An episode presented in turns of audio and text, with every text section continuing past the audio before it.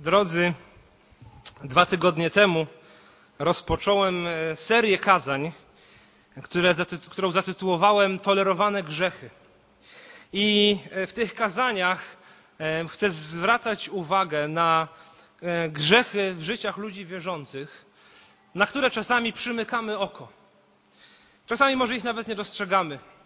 Wydaje nam się, że to nic takiego, albo wszyscy to robią, wszyscy mają z tym problem. Czasami za nie nie przepraszamy, czy nawet z nich nie pokutujemy. Tolerowane grzechy w życiu wierzących ludzi. I dwa tygodnie temu mówiłem o braku wdzięczności. Pozornie to nic takiego, ale ostatecznie myślę, że prowadzi do, e, do bałwochwalstwa, do zachwytu nad samym sobą. A dzisiaj chciałbym dotknąć tematu pychy. Nie lubimy pysznych ludzi. Chyba nikt nie lubi nie mamy przyjemności w przebywaniu w ich towarzystwie i rozmawianiu z nimi, kiedy ktoś się przechwala. Kiedy mówi to, co, co on potrafi, co on osiągnął, jaki jest wspaniały. No po prostu jest to niegrzeczne i jakiś taki dyskomfort odczuwamy wtedy. Jest też powiedzenie, które mówi: pycha kroczy przed upadkiem. Czyli ten, który jest zbyt pewny siebie, który się wywyższa, niech baczy na to, aby nie upadł. Tak już mówi jeden z wersetów biblijnych. I tak faktycznie jest, że pycha kroczy przed upadkiem, a czasami świadczy o całkowitym upadku. I o trzech rodzajach pychy chciałbym, e, chciałbym dzisiaj powiedzieć. Zachęcam, otwórzmy Ewangelię Łukasza, rozdział 18. Dwa tygodnie temu to był rozdział 17, dzisiaj 18, więc pozostajemy w kontekście ostatniej podróży Jezusa do Jerozolimy. W rozdziale 19 Jezus wjedzie do tego miasta i, i będzie ostatnich e, pięć dni Jego życia przed Nim ziemskiego życia. E, I przed tym wjazdem, między innymi w Ewangelii Łukasza, można znaleźć wiele podobieństw, które Jezus przekazuje swoim uczniom, ludziom, którzy go słuchali. I trafiamy tam również na, na, na następujące słowa. Ewangelia Łukasza, rozdział 18, od wersetu 9 do wersetu 14. I powiedział także do tych, którzy pokładali ufność w sobie samych, że są usprawiedliwieni, a innych lekceważyli, to podobieństwo. Dwóch ludzi weszło do świątyni, aby się modlić. Jeden faryzeusz, a drugi celnik. Faryzeusz stanął i tak się w duchu modlił. Boże, dziękuję Ci, że nie jestem jak inni ludzie. Rabusie, oszuści, cudzołożnicy, albo też jak ten oto celnik. Poszczę dwa razy w tygodniu, daję dziesięcinę z całego mego dobytku. A celnik stanął z daleka i nie śmiał nawet oczu podnieść ku niebu lecz bił się w pierś swoją, mówiąc: Boże, bądź miłościw mnie grzesznemu. Powiadam wam, ten poszedł usprawiedliwiony do domu swego, tamten zaś nie. Bo każdy, kto się wywyższa, będzie poniżony, a kto się poniża, będzie wywyższony. Oto mamy tutaj historię dwóch mężczyzn, którzy udali się do świątyni. W świątyni odbywały się wspólne modlitwy o godzinie 9 rano i o godzinie 15, kiedy różni ludzie wspólnie schodzili się, aby się modlić. Ale w międzyczasie też mógł przyjść każdy, kto chciał na indywidualną modlitwę. Ci dwaj zjawili się, nie wiemy w jakim momencie dnia, ale przyszli. Byli w jednym, w jednym miejscu. To dwaj mężczyźni z dwóch zupełnie y, różnych i bardzo odległych od siebie biegunów życia społecznego i życia religijnego. Jeden z nich, gdy przechadzał się po Jerozolimie, wzbudzał podziw i patrzono na niego z respektem. Drugi natomiast, gdy przechodził ulicami obok zwykłych ludzi, to odwracano od niego wzrok i być może pluto za nim, okazując swoją pogardę wobec kolaboranta współpracującego z rzymskim okupantem, który zdziera podatki z pobożnych i porządnych mieszkańców Izraela e, i jeszcze żyje sobie tak, jak chce. I myślę, że nauczyliśmy się tego, że gdy słyszymy słowo faryzeusz, to automatycznie mamy negatywne skojarzenia. Nawet w kulturze panuje słowo faryzeusz jako hipokryta. Wiadomo, że faryzeusz ma wzbudzać negatywne emocje. Tylko, że patrząc tak po prostu po ludzku na faryzeuszy, patrząc może powierzchownie na taką osobę, myślę, że sami byśmy ją podziwiali, a pewnie i chętnie widywali ją w naszej kaplicy. Faryzeusze byli ludźmi bardzo dobrymi, jeśli mierzyć ich e, taką widoczną moralnością. Ten faryzeusz pościł dwa razy w tygodniu. Dwa razy w tygodniu nikt go do tego nie zmuszał. Taki post odbywał się w poniedziałki i w czwartki. Dozwolony był chleb i dozwolona była woda, ale faryzeusze mieli post zupełny, nic nie jedli i nic nie pili. Przez dwa dni w tygodniu, co tydzień, z własnej woli, po to, aby przypodobać się Bogu. Ten faryzeusz oddawał dziesięcinę z całego swego dorobku. Z całego, też prawo nie nakazywało czegoś takiego. Wszystko, co miał, ze wszystkiego, 10% oddawał Bogu. Codziennie chodził do świątyni, aby tam się modlić i składać ofiary. Codziennie. Plan jego dnia był tak ułożony, aby znaleźć się w świątyni w odpowiednich momentach, aby e, odprawić modlitwy w odpowiednich momentach. Cały jego plan był, dnia był temu podporządkowany. Jako pobożny Żyd z pewnością nosił też przy sobie pieniądze. Zawsze miał jakieś, e, jakieś środki, aby wspierać ubogich, bo czuł się do tego zobowiązany. Zawsze porządnie ubrany, patriota oddany swojemu krajowi, po prostu wzór obywatela. Co do celników, to wiemy, że mogliby nam się oni negatywnie kojarzyć, bo byli złymi ludźmi, ale ostatecznie w Nowym Testamencie kilku z nich się nawraca, więc kiedy słyszymy słowo celnik, to, no to wiemy, że tak trzeba trochę przymknąć oko na jego dawne życie, bo ostatecznie wszystko dobrze się skończy. Więc chciałbym tę przypowieść opowiedzieć na nowo współczesnym językiem, abyśmy lepiej zrozumieli, z kim tutaj mamy do czynienia, abyśmy lepiej zrozumieli, na czym polega problem. Dwóch ludzi weszło do kaplicy na nabożeństwo. Pierwszy z nich, baptysta z baptystów, człowiek z wierzącej rodziny. Nazwijmy go Piotr. Od małego prowadzony do zboru przez rodziców. Rodzice czytali mu w domu Biblię, uczyli dziesięciu przykazań oraz wielu historii biblijnych. Od małego uczył się wersetów biblijnych na pamięć.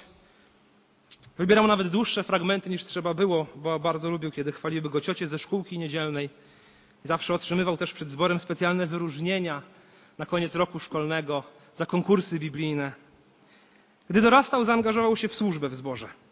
Cieszył się bardzo z tego, że pastor go podaje jako przykład zaangażowania i wiele przyjemności sprawiało mu to, że dorośli dostrzegali to i chwalili go. Przychodził zawsze schludnie ubrany na nabożeństwo. Grzecznie siedział na całym nabożeństwie i inni rodzice, których dzieci nie były tak grzeczne, pokazywali na niego i mówili: Zobaczcie na Piotrusia, on potrafi wysiedzieć, a wy nie. Zachowujcie się tak jak Piotruś, on jest dobrym przykładem dla was. Gdy chodził do kaplicy, to zanim usiadł w krześle, przystanął, skłonił głowę, chwilę się pomodlił, bo widział, że robią tak niektórzy ludzie i że to wywiera dobre wrażenie na innych. Od małego był uczony tego, by część swoich pieniędzy odkładać w niedzielę, odkładać i w niedzielę ofiarowywać na zbór, więc zawsze e, pieczołowicie 10% odmierzał e, i wrzucał do koszyka. Bardzo lubił też to robić tak, aby inni widzieli, że on wrzuca, że zawsze pamięta co niedzielę. E, miał dużą Biblię skórzaną, zamykaną na zamek, ładną, z wcięciami, na księgi, więc zawsze łatwo mógł otworzyć. Gdy był nastolatkiem, wiedział, że porządne dzieci z wierzących rodzin powinny się ochrzcić. Więc i tak uczynił, stanął przed zborem i powiedział, że e, ważny jest dla niego Bóg i że on nie chce żyć tak jak to zepsute otoczenie, w którym dorasta, więc chce być w zborze. E, przystępował zawsze do wieczerzy pańskiej. Rozglądał się też przy okazji, żeby zobaczyć, kto dzisiaj nie wstał. Żeby zobaczyć, kto tam dzisiaj może ma jakiś problem, bo on nie ma, on zawsze wstaje. W końcu, gdy był dorosły, stwierdził, że będzie kandydował do Rady Zboru i w końcu zaprowadzi jakiś porządek w zborze, bo to, co się ostatnio dzieje, to, to niedobrze. A on wie, co trzeba zrobić, żeby zaczęło się dziać dobrze w końcu w tym zborze. W ostatnią niedzielę kazanie mu się nawet podobało. Pastor w końcu chyba trochę lepiej się przygotował. Zrobił co prawda kilka błędów językowych, w jednym miejscu przynudzał, raz przytaczał werset z pamięci i oczywiście pomylił kolejność słów, no ale można mu trochę wybaczyć. I tak to sobie żyło.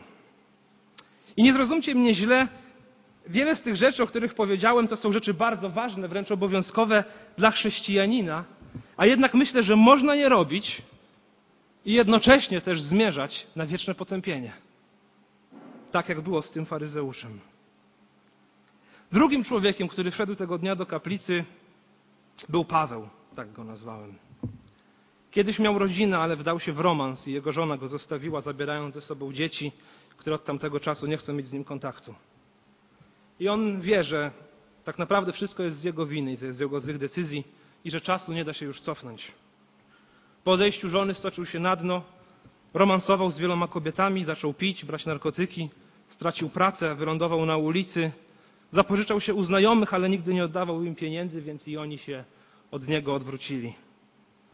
Po tym, jak już był na ulicy, zaczął kraść, naciągać ludzi na pieniądze. I w końcu został złapany na kradzieży i wylądował w więzieniu, gdzie poznał innych więźniów, którzy nauczyli go, jak kraść lepiej. Nie dać się tak łatwo złapać. Więc gdy wyszedł, robił to dalej i robił to lepiej. Ale pewnego dnia za dużo wypił i pobił człowieka na ulicy i znowu wylądował w więzieniu. I tak zdarzyło się kilka razy w jego życiu. Po wielu latach, po którymś już pobycie w więzieniu, gdy już wyszedł, stał się bezdomnym, sypiał na dworcach, latem na ławkach w parku. W pewną sobotę zaczął wspominać swoje życie. Co doprowadziło go do tego, że znalazł się oto śmierdzący, głodny, zasikany, z długami i wyrokami, wiele razy pobity przez swoich kompanów od flaszki. Co się wydarzyło, że znalazł się w tym miejscu? Obudził się rano i z potężnym kacem szedł przez ulicę i zobaczył kaplicę i wszedł do środka. Usiadł w ostatnim rzędzie pod ścianą, zastanawiając się, co on tutaj właściwie robi. Przecież to nie jest miejsce dla człowieka takiego jak on. Ci wszyscy ludzie dookoła tak porządnie ubrani, uśmiechnięci, całe rodziny. On nie jest godny nawet, żeby siedzieć w tym samym miejscu, gdzie oni. Gdy usiadł, nabożeństwo się już zaczęło, kilka osób, które siedziało blisko niego, przesiadło się, bo pachniał nieodpowiednio i też pokazali mu to swoimi minami. Wiedział, że to nie jest miejsce dla niego. Płakał, gdy słyszał pieśni. Od tak dawna nie słyszał już normalnej muzyki. W pewnym momencie zaśpiewał chór. Tak się jemu spodobało, że zaczął klaskać, ale kilka osób się na niego odwróciło i spojrzało z dezaprobatą, więc wiedział, że on nawet nie wie, jak się tutaj zachować odpowiednio. Gdy słuchał kazania, wielu rzeczy nie rozumiał, ale bardzo go poruszyło to, gdy słyszał o Jezusie, który przebacza grzechy. Ale czy ten Jezus kiedykolwiek mógłby przebaczyć jemu tak ogromną ilość zła? I jak w ogóle mógłby go pokochać? Kiedy ludzie się modlili po kazaniu, miał świadomość, że on nawet nie wie, co ma powiedzieć Bogu. Zresztą, dlaczego Bóg miałby na niego zwrócić uwagę? Na człowieka, który zrujnował wszystko, co miał. Zaczął znowu płakać nad swoim tragicznym stanem. Jedyne, co mógł robić, to siedząc w tym ostatnim rzędzie, bić się w piersi i mówić: Boże, zmiłuj się nade mną. Zmiłuj się nade mną grzesznym. Bo nie miał nawet poczucia, by móc powiedzieć cokolwiek innego. Powiadam wam, to ten drugi wyszedł z tej kaplicy usprawiedliwiony. Myślę, że teraz ta historia stała nam się znacznie bliższa. Drodzy, widzę w tym tekście faryzeusza i mnóstwo jego grzechów pychy, których sam bywam winny. Grzechów, być może które on przestał dostrzegać, a może nigdy ich nie widział. I mam świadomość, że te grzechy zagrażają również i mnie. Grzechy pychy i samosprawiedliwości. Grzechy, w których człowiek porównuje się z innymi i z przyjemnością odkrywa, że jest lepszy od pozostałych. Myślę, że to są grzechy, które smakują bardzo słodko, są bardzo przyjemne i łatwo można zacząć je tolerować w swoim życiu, a gdy tak się stanie, bardzo daleko można odejść od Boga. A być może świadczą one o tym, że człowiek nigdy nie posmakował łaski zbawienia, bo buduje swoje zbawienie na swoich uczynkach i swojej wiedzy i swojej mądrości, a nie na Jezusie Chrystusie. I w końcu są to grzechy, które, jak wszystkie inne, prowadzą do bałwochwalstwa, czyli do oddawania chwały nie Bogu, ale sobie, do zachwycania się sobą, a nie Jezusem, i do wdzięczności sobie, a nie Bogu. I brzmi to strasznie i potępiamy takie zachowania, a jednak myślę, że często sami w nie wpadamy. Więc chciałbym powiedzieć, o trzech rodzajach pychy. Dwa widzę bezpośrednio tutaj w tym tekście. Pierwszy i trzeci, a drugi jest, myślę, że pośrednio tutaj go widać, to ogólna postawa faryzeuszy. Więc rozpocznę od pierwszego, czyli od pychy osiągnięć. Werset 11 i 12. Faryzeusz stanął i tak się w duchu modlił: Boże, dziękuję Ci, że nie jestem jak inni ludzie. Rabusie, oszuści, cudzołożnicy, albo też jak ten oto celnik. Poszczę dwa razy w tygodniu, daję dziesięcinę z całego mego dorobku.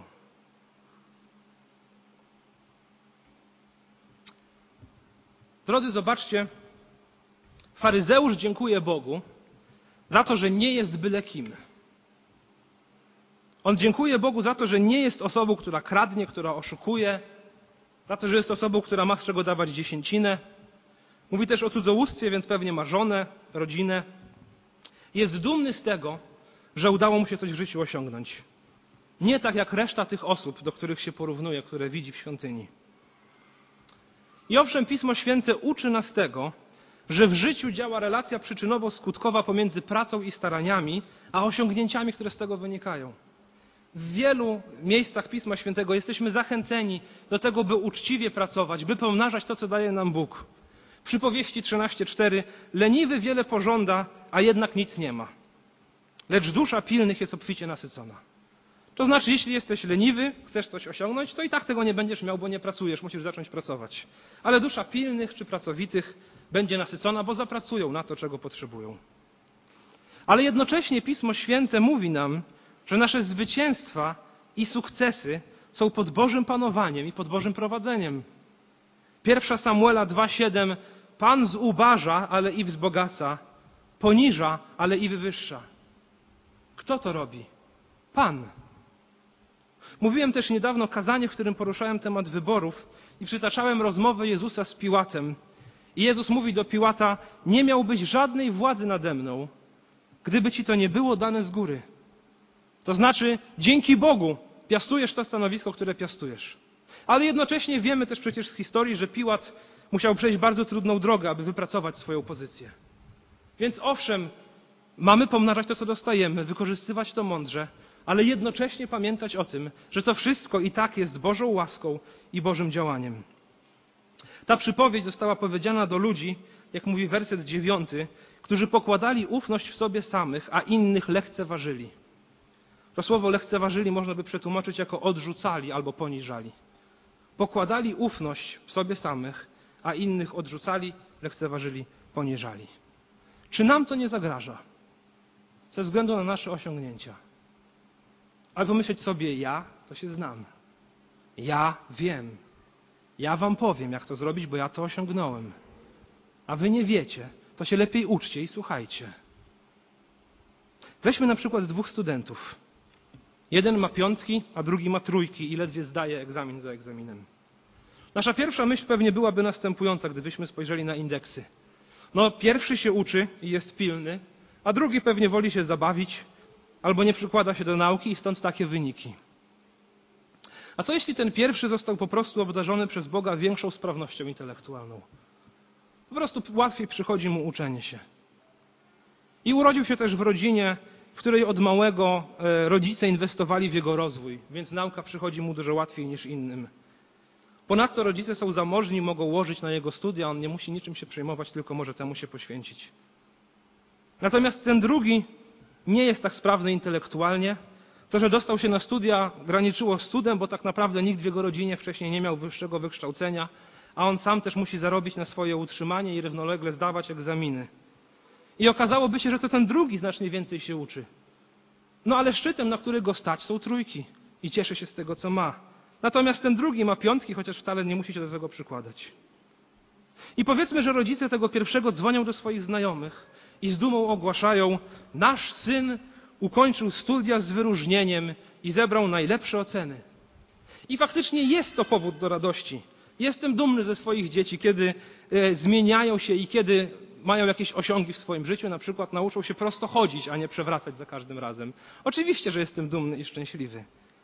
Ale granica między wdzięcznością a pychą jest bardzo cienka.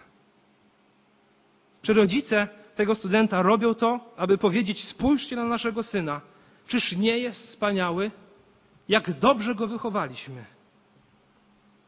Czy też powiedzą: Jesteśmy dumni z ciężkiej pracy naszego syna i dziękujemy Bogu za to, że obdarzył go sprawnym umysłem, a nam dał możliwość inwestowania w jego rozwój od najmłodszych lat. Czyż Bóg nie jest dobry i łaskawy? Granica jest bardzo cienka. Jedna postawa prowadzi do wdzięczności Bogu i do Bożej chwały. Druga to pycha i zachwyt nad samym sobą.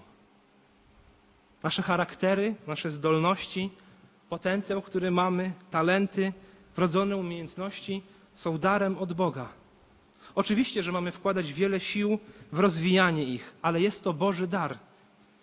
A łatwo ten dar przypisać swoim wysiłkom i zacząć patrzeć na innych ludzi z góry z poczuciem pychy, bo ja coś osiągnąłem. Jednocześnie też chcę nas przestrzec, niech to nie będzie dla nas wymówka, że jeśli w czymś nie jesteśmy obdarowani, to możemy założyć ręce i stwierdzić, ja tego nie robię, bo Pan Bóg mnie odpowiednio nie wyposażył. To nie o to chodzi. To spójrzmy dzisiaj na tę pierwszą stronę. Czy nie zagraża nam pycha osiągnięć, kiedy myślimy o innych ludziach? Panie, dziękuję Ci za to, że nie jestem jak ci rabusie, oszuści, cudzołożnicy, ani jak ten oto celnik, ale że coś osiągnąłem. Czyż nie jesteś ze mnie dumny z tego, co zrobiłem? Raczej przykładem do postępowania niech będzie dla nas postawa apostoła Pawła, który porównując się z innymi apostołami powiedział tak: Ja bowiem jestem najmniejszym z apostołów i nie jestem godzien nazywać się apostołem, gdyż prześladowałem Kościół Boży. Ale z łaski Boga jestem tym, czym jestem. A łaska Jego okazana mi nie była daremna. Daleko więcej niż oni wszyscy pracowałem. Wszakże nie ja, lecz łaska Boża, która jest ze mną. Drodzy, miejmy świadomość, od kogo mamy to, co mamy. Pracujmy wytrwale nad tym, co daje nam Bóg i zawsze dziękujmy Jemu za Jego dary, za Jego talenty, za to, jak nas wyposażył i na co nam pozwala. Pamiętajmy o tym i wystrzegajmy się pychy osiągnięć. Drugi rodzaj pychy to ten, który może tutaj nie jest widoczny bezpośrednio, ale zdecydowanie słynęli z niego faryzeusze. Jest to pycha dogmatyczna. Faryzeusze słynęli z tego, że byli przekonani o tym, że oni mają no, monopol na prawdę i oni wiedzą, jak się rzeczy mają. I wszyscy inni powinni przyjść do nich i robić to, co faryzeusze im powiedzą. I chodzili za Jezusem po to, aby przyłapać go na czymś, co można by uznać za herezję by znaleźć w nauczaniu Jezusa coś nieortodoksyjnego, co można by mu wytknąć i powiedzieć innym ludziom: chodźcie do nas, a przestańcie chodzić za tym Jezusem. Nie słyszycie, co on powiedział?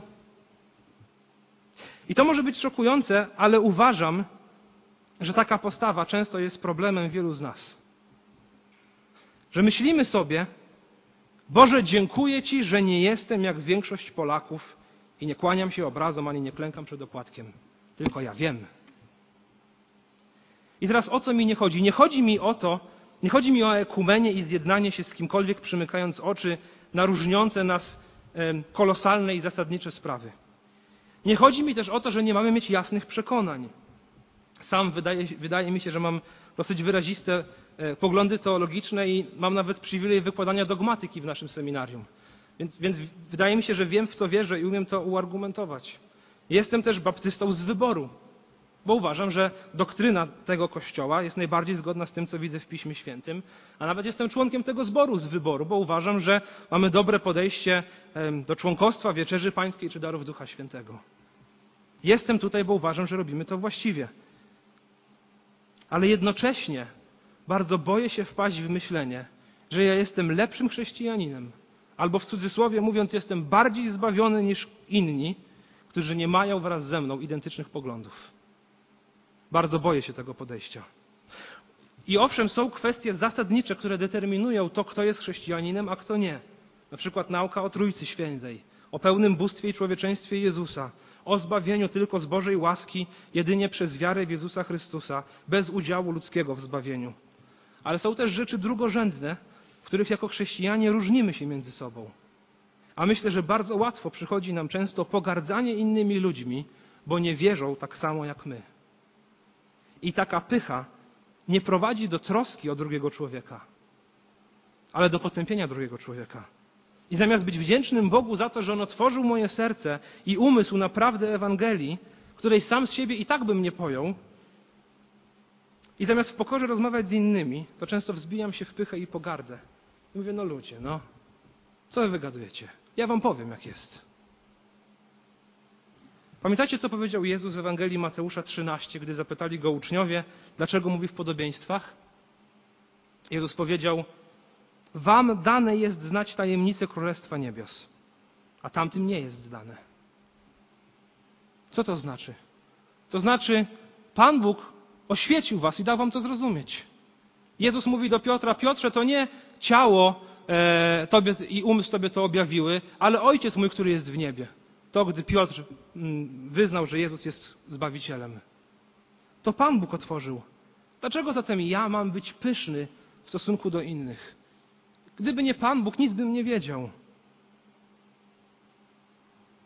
Myślę, że można mieć właściwe i biblijne poglądy i bardzo dużo wiedzieć o Jezusie, a jednocześnie tak naprawdę nigdy Ewangelii nie przyjąć i o Jezusie wiedzieć, ale Jezusa nie znać.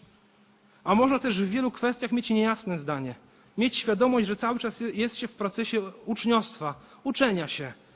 Co do sedna chrześcijaństwa, oddawać chwałę prawdziwemu Bogu i wierzyć prawdziwej Ewangelii oraz mieć właśnie tę świadomość, że chce szukać odpowiedzi w Bożym Słowie. Apostoł Paweł, kiedy napisał do Koryntian, w których, do zboru, w którym zborownicy pokłócili się o to, czy jeść mięso poświęcone bożkom, napisał tak. 1 Koryntian 8, 1, 2. 1 Koryntian 8, 1, 2.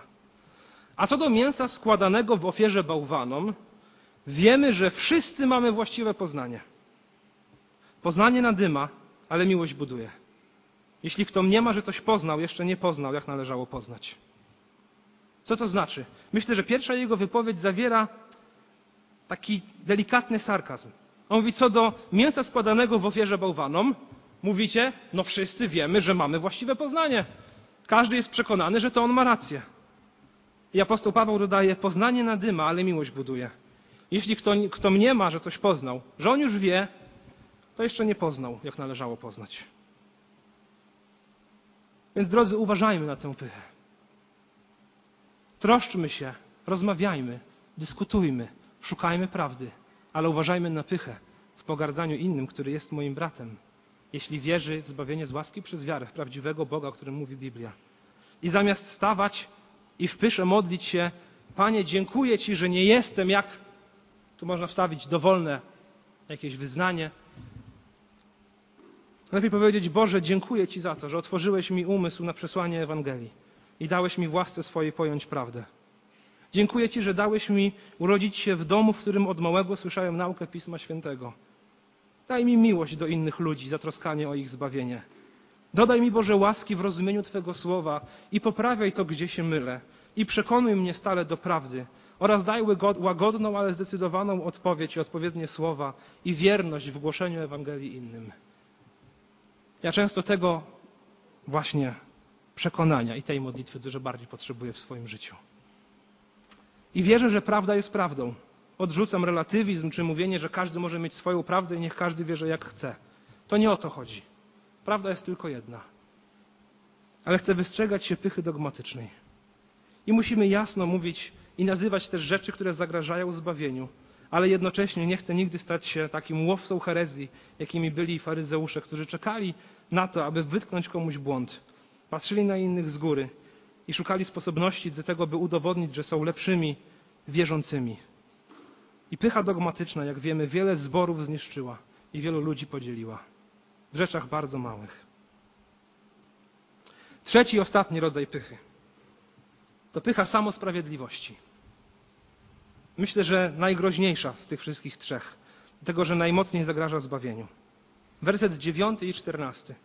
I powiedział także do tych, którzy pokładali ufność w sobie samych, że są usprawiedliwieni, a innych lekceważyli. Pokładali ufność w sobie samych, że są usprawiedliwieni, a innych lekceważyli. Oraz czternasty. Ten poszedł usprawiedliwiony do domu swego, tamten zaś nie. Bo każdy, kto siebie wywyższa, będzie poniżony, a kto się poniża, będzie wywyższony. Faryzeusz pokładał ufność w sobie samym, że jest sprawiedliwy. Że na podstawie tego, co robi i kim jest, on się podoba Bogu. Natomiast to celnik prawdziwie odszedł usprawiedliwiony. I usprawiedliwienie jest terminem ściśle związanym ze zbawieniem. Usprawiedliwienie z grzechu oznacza zmazanie, wykreślenie tego grzechu, niepoliczenie go. Że człowiek nie jest winny tego, co popełnił, jest usprawiedliwiony. I myślę, że łatwo jest nam samym usprawiedliwiać siebie z grzechu. Na przykład mówić, że owszem, zrobiłem coś złego, ale to nie jest moja wina, bo ktoś mnie sprowokował. Zdenerwowałem się mocno i wybuchnąłem w gniewem, ale to nie jest moja wina, tylko tego nieodpowiedzialnego sprzedawcy, który jest strasznie ślamazarny i co on nie potrafi nawet kodu kreskowego normalnie zeskanować. A ja się śpieszę. No to jak mam się nie denerwować? Pewnie, że się denerwuję. To nie jest moja wina, że jak grzeszę, to jest jego wina. Albo drugie, myślę, że jeszcze gorsze, to porównywanie się z innymi i twierdzenie, że owszem, może ja nie jestem idealny, ale na pewno nie jestem taki zły jak sąsiad. Parafrazując popularną ostatnimi czasy piosenkę, mój grzech jest lepszy niż twój. Na pewno mniej gorszący. I człowiek przestaje dostrzegać swoje grzechy, ale bardzo chętnie widzi cudze grzechy. I cieszy się, że on przecież nie jest taki zły. Ależ Pan Bóg musi być ze mnie dumny, że ja tak nie robię. Po co faryzeusz przyszedł do świątyni? Aby poczuć się dobrze. Aby popatrzeć na innych ludzi i dojść do wniosku, że jest ze mną dobrze. Porównać się z nimi i pochwalić się Bogu, jaki jestem dobry. Jak pacjent, który przyszedłby do lekarza, aby opowiedzieć mu o tym, jak wspaniale się czuje i jaki jest zdrowy. Panie doktorze, przyszedłem panu powiedzieć, jak dobrze się mam. Nie mam żadnej próchnicy, równiusieńkie zęby, idealną wagę ciała, fantastyczne wyniki krwi, skóra mi lśni, wzrok doskonały, włosy gęste i sprężyste. Panie doktorze, przyszedłem do pana, żeby pan dał mi naklejkę dzielny pacjent, bo taki właśnie jestem. Biorę te leki, które pan, pan mi kiedyś zalecił, nawet znalazłem lepsze w internecie i sam sobie daję doskonale radę. Tam w poczekalni, pff, tam czeka cała masa chorych. Ale panie doktorze, nie ja. Ja. Niech pan na mnie tylko popatrzy. Lekarz mówi, to może chociaż pana osłucham. Nie, nie, nie ma takiej potrzeby. Płuca mam rewelacyjne. Oddech równy. Końskie zdrowie. Niech pan się nie kłopocze mną. To inni potrzebują pomocy. Czuję się rewelacyjnie. To ja już pójdę. Do zobaczenia i powodzenia z tamtymi chorymi. Dokładnie taką postawę ma faryzeusz. Gdyby go wziąć, tego chorego i prześwietlić i otworzyć na stole operacyjnym, to okazałoby się, że trawią go wszystkie najgorsze choroby i grozi mu prędka śmierć. I tak było z faryzeuszem. Samosprawiedliwość to ogromna przeszkoda do zbawienia. Dlatego, że dopóki człowiek nie zda sobie sprawy z tego, jak bardzo jest chory na grzech, nie zda sobie sprawy z tego, że jest duchowo martwy, że jego dobre czyny przed Bogiem tak naprawdę nic nie znaczą z powodu ogromu grzechu, dopóty ten człowiek nie zawoła o zmiłowanie i nie przyjdzie prawdziwie do Jezusa po ratunek, ale przyjdzie po ulepszenie, przyjdzie, żeby się pochwalić.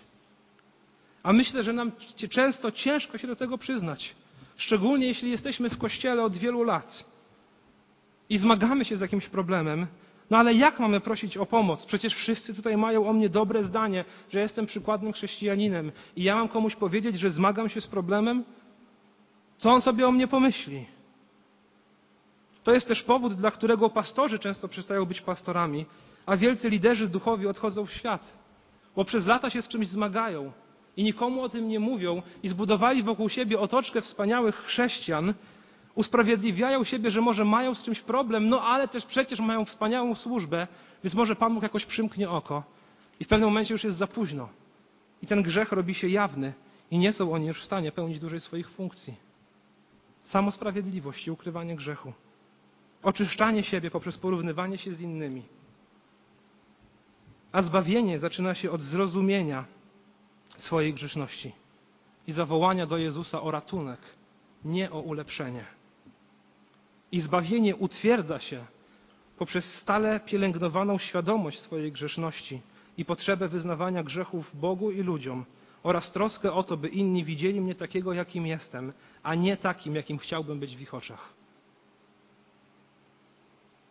I ja mam dosyć takiego współczesnego głoszenia, które często słychać z różnych kazalnic o tym, jak być lepszym, wspanialszym, cudowniejszym, jak odnosić sukcesy w życiu i służbie. Dlatego, że mam świadomość, że ja jako grzesznik potrzebuję codziennie Ewangelii. Codziennie Ewangelii. Codziennego trwania w tym przesłaniu, że sam z siebie nie mam nic, Boże, co mogę Tobie dać. Że potrzebuję codziennie Twojej łaski. Codziennie oddawać Tobie to, co zrobiłem złego. I nie myśleć o sobie ponad to, co mówi o mnie Biblia. I owszem, wierzę, że w dniu, gdy powierzyłem swoje życie Jezusowi, On oczyścił mnie ze wszystkich moich grzechów, bez dwóch zdań. Ale jednocześnie widzę też, jak każdy mój dzień jest niedoskonały w Bożych oczach. I jak bardzo powinienem mu o tym mówić i nigdy nie tuszować tego, co się wydarzyło. Ponownie przytaczając słowa apostoła Pawła, Ja bowiem jestem najmniejszym z apostołów i nie jestem godzien nazywać się apostołem, gdyż prześladowałem Kościół Boży. Albo ja bowiem jestem najmniejszym z chrześcijan i nie jestem godzien nazywać się chrześcijaninem. Nie jestem godzien mieć w, swoim, swoim, w swojej etykietce słowa chrześcijanin, czyli Chrystusowy. Gdyż, i tu niech każdy wpisze swój grzech, ale z łaski Boga jestem tym, czym jestem. A łaska Jego okazana mi nie była daremna, lecz daleko więcej niż oni wszyscy pracowałem. Wszakże nie ja, tylko łaska Boża, która ze mną jest. Drodzy, wyznawajmy zawsze grzech pychy i uważajmy na samosprawiedliwość i porównywanie się z innymi i budowanie swojego zbawienia na podstawie porównywania się z innymi. Wystrzegajmy się pychy osiągnięć, o której mówiłem na początku. Dziękując Bogu za to, co On nam dał i jakimi nas uczynił i jakie dał nam możliwości.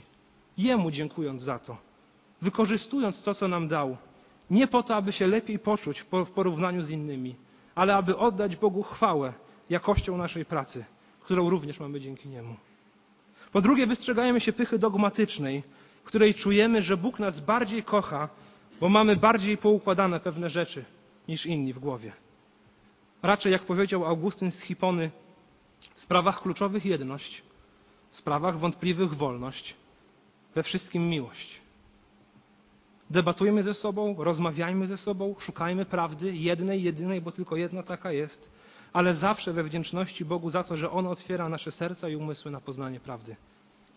I w końcu wystrzegajmy się samosprawiedliwości. Dobra znajomość Biblii i moralne życie, hojność, chociaż są bardzo dobre, ważne, niezbędne w życiu chrześcijanina, to nie usprawiedliwią nas z naszych grzechów. To dokonuje się tylko z Bożej łaski i tylko przez wiarę, a zaczyna się od zrozumienia swojej grzeszności i zawołania Boże, bądź miłości w mnie grzesznemu. Bądź miłości w mnie grzesznemu, nie z powodu tego, kim jestem, bo mój grzech zawsze jest przede mną, ale z powodu tego, co wydarzyło się na krzyżu. Drodzy, oby nasze grzechy przerażały, przerażały nas zawsze bardziej niż cudze grzechy. Oby nasze grzechy przerażały nas zawsze bardziej niż cudze. I nie licytujmy się z innymi ludźmi na to, czyje grzechy są lepsze. Raczej z drżeniem sprawujmy swoje zbawienie i głośmy Ewangelię innym, którzy tego potrzebują. Na koniec jeszcze chcę się zwrócić do nas. Jeśli jesteś taką osobą, która może trwa w grzechu, ale boisz się ten grzech wyznać, bo boisz się, że zburzysz piękny obraz siebie w oczach innych ludzi, to chcę Ciebie zachęcić, nie bój się.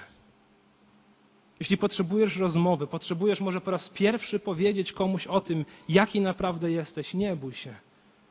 Porozmawiaj z pastorem Markiem, ze mną, z Janem Osieckim, czy z innymi braćmi, siostrami w tym zborze. Tu jest wielu dojrzałych chrześcijan. Oni znają swoje grzechy. Nie osądzą Ciebie tak, jak Tobie się wydaje. Nie ukrywaj tego, co Ciebie zniewala. Przyjdź do Boga i przyjdź do innych po pomoc, której potrzebujesz. Jezus powiedział: Poznacie prawdę i prawda Was wyswobodzi. To prawda wyswobadza. Cała prawda i tylko prawda. Nie tylko część tej prawdy, a reszta utajniona. Prawda wyswobadza. Celnik świadomy prawdy o sobie doznał usprawiedliwienia, nie faryzeusz, który tę prawdę tuszował. Dbajmy o to, by w czystości chodzić przed Chrystusem i wystrzegajmy się wszelkiego rodzaju pychy i nie tolerujmy jej w naszym życiu. Amen.